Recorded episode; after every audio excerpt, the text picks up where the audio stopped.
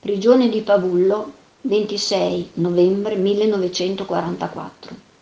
Mia adorata Palli, sono gli ultimi istanti della mia vita. Palli adorata, ti dico a te, saluta e bacia tutti quelli che mi ricorderanno. Credimi, non ho mai fatto nessuna cosa che potesse offendere il nostro nome.